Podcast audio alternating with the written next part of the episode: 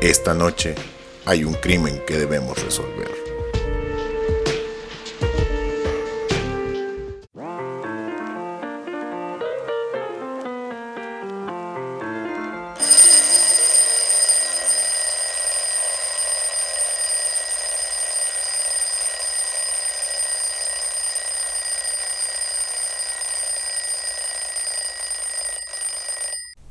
Primero de septiembre de 1961.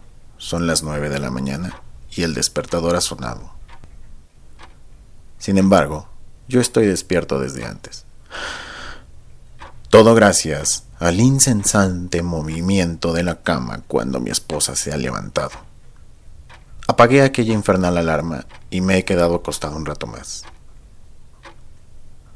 repasando en mi mente todo lo que haré en mi cumpleaños número 50. ¡Wow!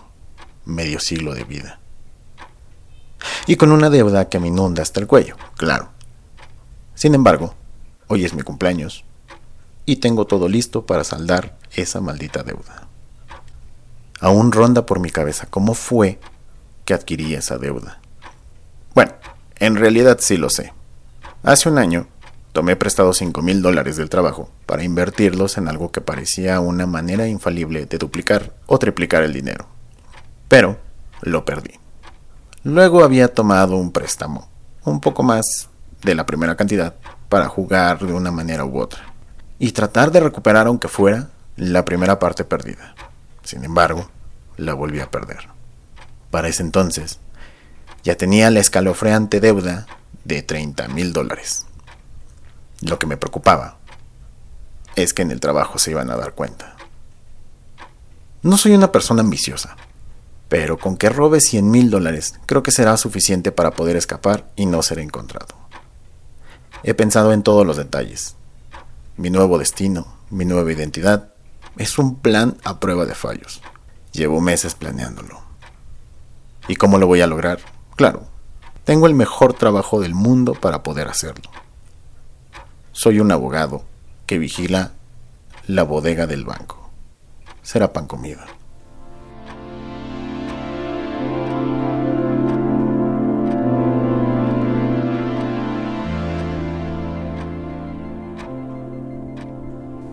El desayuno ya está listo.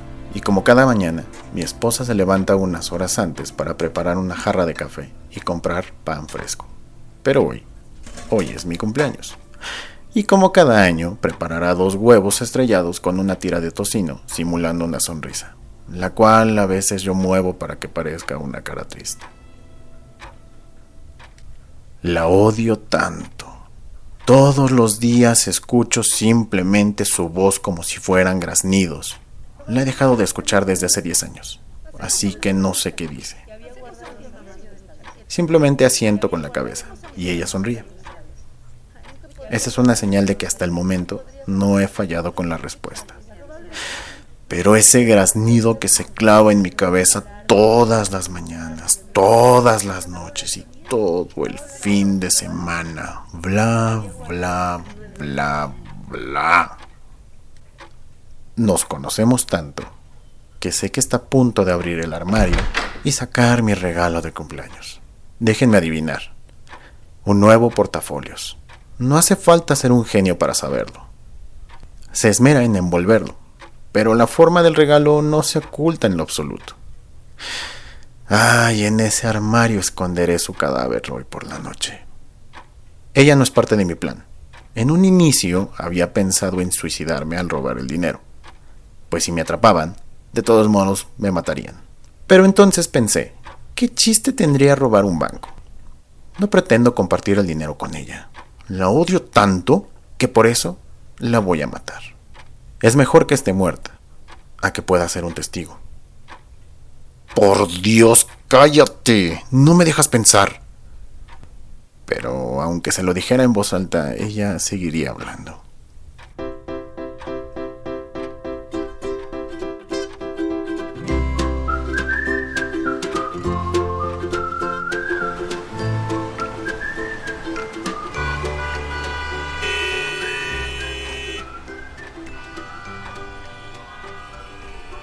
Camino al trabajo repaso mi plan. Todo está listo. Iré a trabajar, robaré el dinero y como cada año iremos a cenar por mi cumpleaños. Ella me invitará con mi dinero y estaremos de vuelta en casa a las 8.46. He escogido esa hora exacta porque mi madre, siendo una fanática de la astrología, me había inculcado que mi cumpleaños iniciaba a esa hora. Justo la hora en la que había nacido.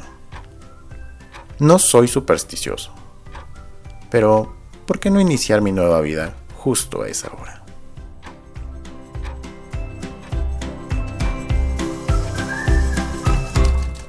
Otro día en la oficina.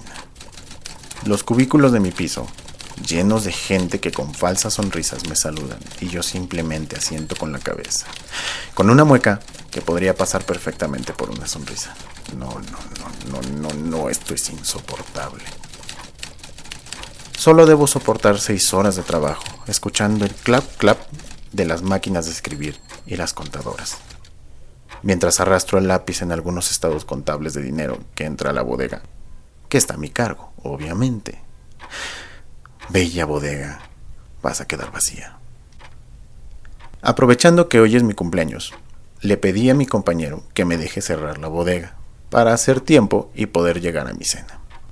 Él muy gustoso aceptado. De tal forma que firmará como un día normal. Justo cuando la bodega esté por cerrar, entraré y durante 10 minutos exactos que tarda la puerta en cerrar, llenaré mi portafolio nuevo con dinero sin marcar que ha entrado hoy. Todo está planeado. No hay falla. De tal manera que cuando descubran que falta dinero, se detendrán un poco de tiempo con la firma de mi compañero. Mientras, yo escapo felizmente.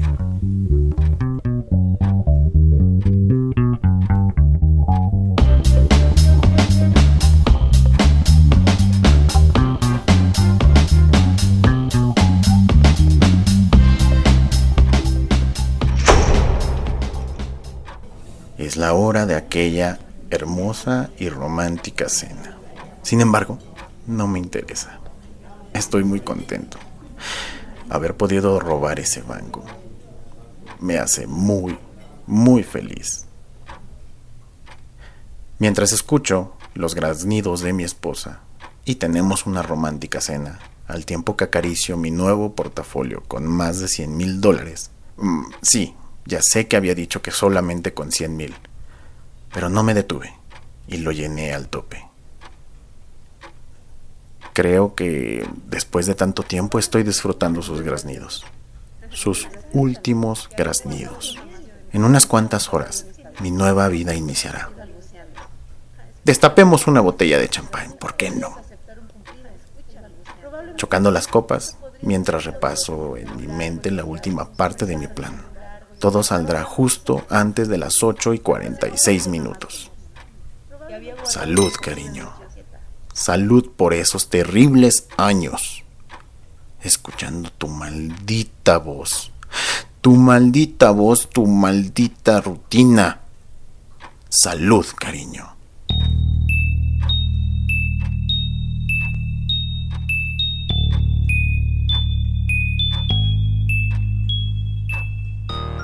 Ay, la cena ha estado deliciosa y ha llegado el momento de terminar con esta antigua vida e iniciar una nueva.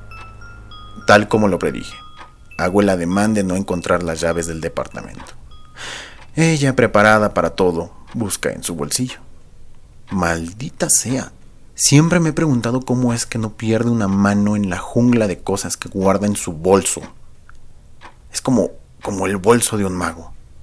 Todo lo que pidas, ella lo consigue.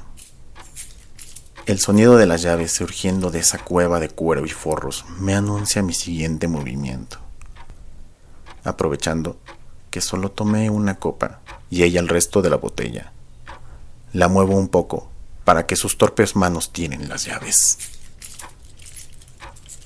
Y ahora es momento de terminar de una vez con esto, justo a tres minutos de la hora programada.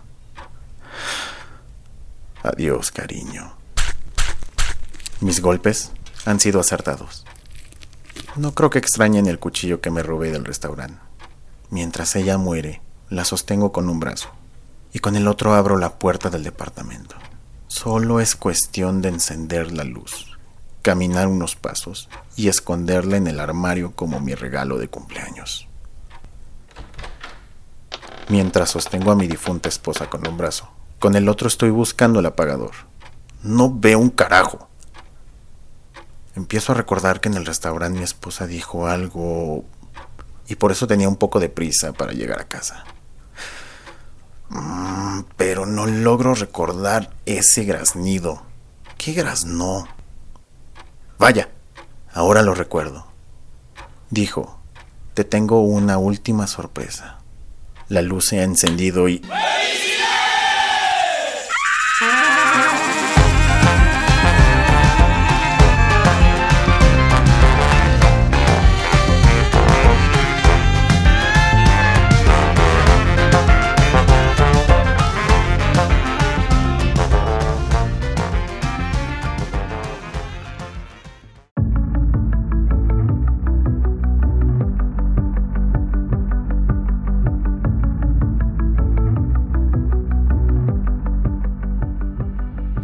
Un me gusta es un aplauso.